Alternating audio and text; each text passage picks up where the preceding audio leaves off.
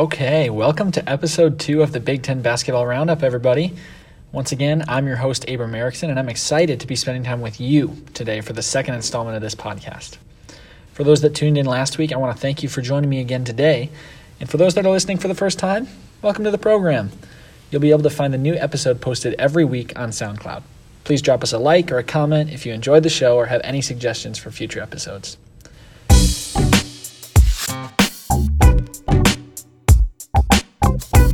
I want to open things up this week with a story that may not pertain to the Big Ten, but is just a whole lot of fun. We all know that height is a sought after trait in basketball. The average Division One player is about 6'5, with the most common height among players being 6'7. Height is so synonymous with basketball that even the quote unquote short players are well above the average height for a male. Think about Steph Curry, who is regarded as one of the best players in the NBA while standing at only 6 feet 3 inches. That's still six inches taller than the average American male. Now, we've seen short basketball players succeed, but a lot of times their popularity stems from the novelty of being so diminutive. That's not the case for Darnell Rogers out of the University of Maryland, Baltimore County. Rogers has quickly become a fan favorite, but it's not just because he's the shortest Division 1 scholarship basketball player history has on record. It's also because the 5'2 guard is averaging almost 10 points per game in the starting point guard role for the UMBC Retrievers.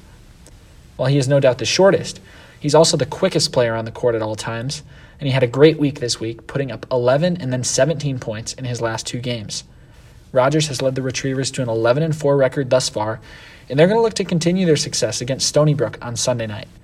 If you haven't seen Darnell Rogers play yet, I suggest you act fast, because if you blink, you just might miss it. Now, back to the Big Ten. Let's take our customary look at the AP Top 25 poll. Six Big Ten teams remain within the ranking, but each team shifted this week after some important games were played. University of Michigan remains at four despite the current lockdown due to the B117 coronavirus variant that has ripped through that athletic department, but that postponement is set to end this upcoming week. Ohio State gets a big jump in the ranking this week, moving from 13 all the way up to 7, Iowa was previously at seven, but they've now dropped to eight. It's Illinois that marks the biggest improvement, moving up to 12 from number 19, while Wisconsin takes their spot, dropping from 14 to 19. Finally, Purdue moves up from being unranked to 24 this week, completely knocking Minnesota out of the top 25 ranking. Why so many drastic changes, you might ask? Well, it was a big week in the Big Ten. Let's get into the action.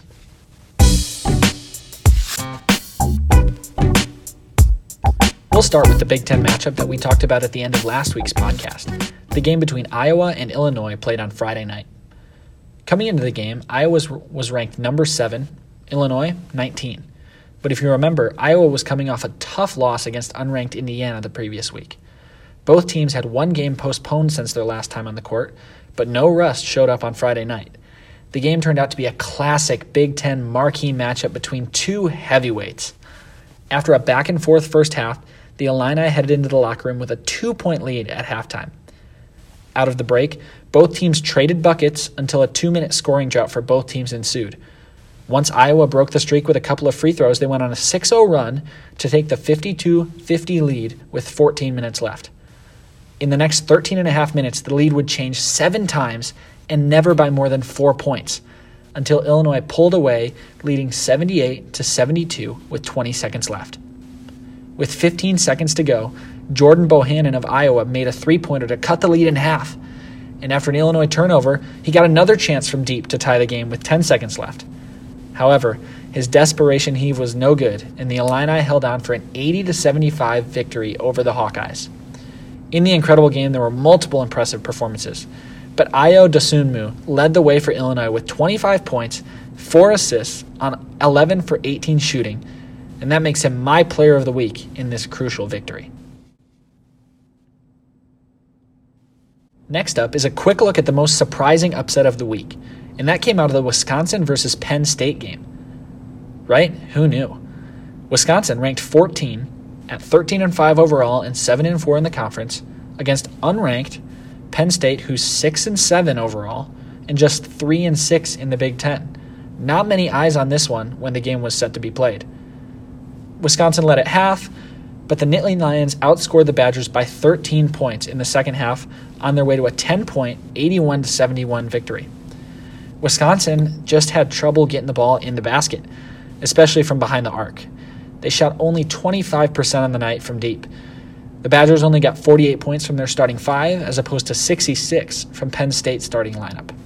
This big win for Penn State is a huge chink in the armor for Wisconsin, as it causes them to drop out of the top 15 all the way down to 19.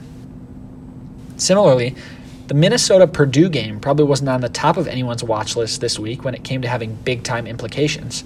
I mean, it certainly wasn't on mine. But on Saturday night, the Boilermakers put on a show, beating the 21st ranked Golden Gophers 81 to 62.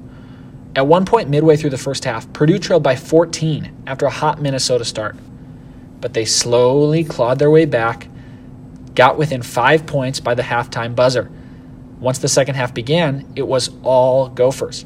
A 10 4 run started the half, and once Purdue took a commanding lead, they never looked back. The most impressive performance of the night was from redshirt freshman guard Trevion Williams. Now, he's picked up some playing time after teammate Sasha Stefanovic st- tested positive for COVID 19. And after a slow first half in which he only scored eight points and was eventually benched, he roared out of the gates in half number two when given the chance. He finished with 29 points, 21 of which came in the second half. As a whole, Purdue went 0 for 5 from behind the arc in the first period, but ripped 8 out of their 10 three point attempts to close out the game. This commanding victory knocked Minnesota out of the top 25 and bumped Purdue up to the 24 spot. Finally, I want to take a look at the Ohio State Iowa game that was played on Thursday night. I have to say, I hope it's not me that's bad luck for the Hawkeyes, but ever since I started to cover their games on the Roundup, Iowa has struggled to perform in big games in the last two weeks. Thursday was no different as they lost a close one 89 to 85 to Ohio State. To add insult to injury, OSU passed up Iowa in the top 25 ranking after the Hawkeyes previously mentioned loss to Illinois. And it seems like OSU will continue on its way up while waving back down at Iowa, who's continuing to plummet in the rankings.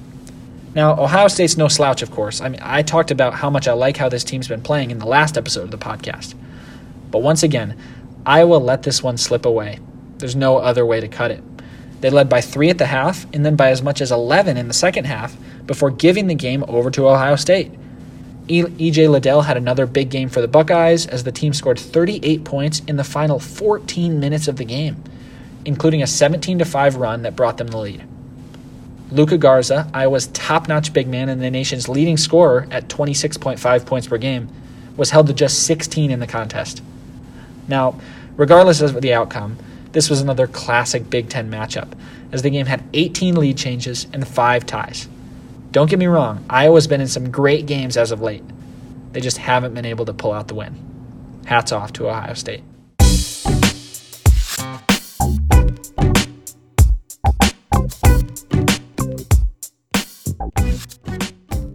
There were plenty of other great games in the conference this week, but we've got to start looking to what's in store for the week ahead.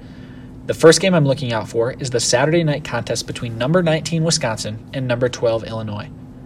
Wisconsin is coming off of that tough loss to Penn State, while Illinois is riding high off of three straight wins. Next up is Iowa versus Indiana on Sunday. Iowa will still be ranked number 8 at the time of the game, but we know that's going to drop after the two losses this week. The question is, just how far is it going to go? Because Indiana will certainly be out to get them again after their surprise upset just a week and a half ago. This game is either the chance for Iowa to stop the slide and reorient their season in the right direction, or to quietly fall out of contention. A Purdue Minnesota rematch will be fun to watch on Thursday, but it will be certainly overshadowed by my personal favorite matchup of the week Illinois versus Michigan. As of now, Michigan is set to be released from their two week postponement before Thursday's game. That is, of course, still tentative. We know at this point, a lot can happen in one week. But if the game is played, it's sure to be a good one. Michigan hasn't played since January 22nd, and they've had four games postponed in the interim. Meanwhile, Illinois, as we mentioned, is on a great run. They will have to get past Indiana and Wisconsin unscathed before they face off against Michigan on Thursday. But if they do, and I think they've got a good chance of doing so, they'll have won five in a row. And they'll surely move up in the top 25 if they can make that happen. Michigan has been sitting at that number four spot for the last two weeks, but you have to wonder how much rust has accumulated during that time, as practices have even been limited due to the virus variant that spread. But who's to criticize the top team in the Big Ten without seeing what happens first? Michigan is 13 and 1 overall, 8 and 1 in the conference, and their only loss this season came against Minnesota almost a full month ago. This game has all the workings of an instant classic, and that's why it's my matchup of the week.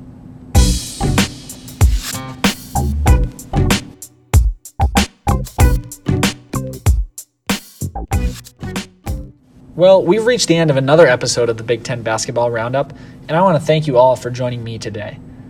Once again, please check us out on SoundCloud and drop a like to keep this podcast growing, and a comment on any feedback you have about this week's podcast. I can't wait to be back with you next week to pour over all the important stuff you missed during your busy week. Until then, I'm Abram Erickson. Thanks for listening to the Big Ten Basketball Roundup.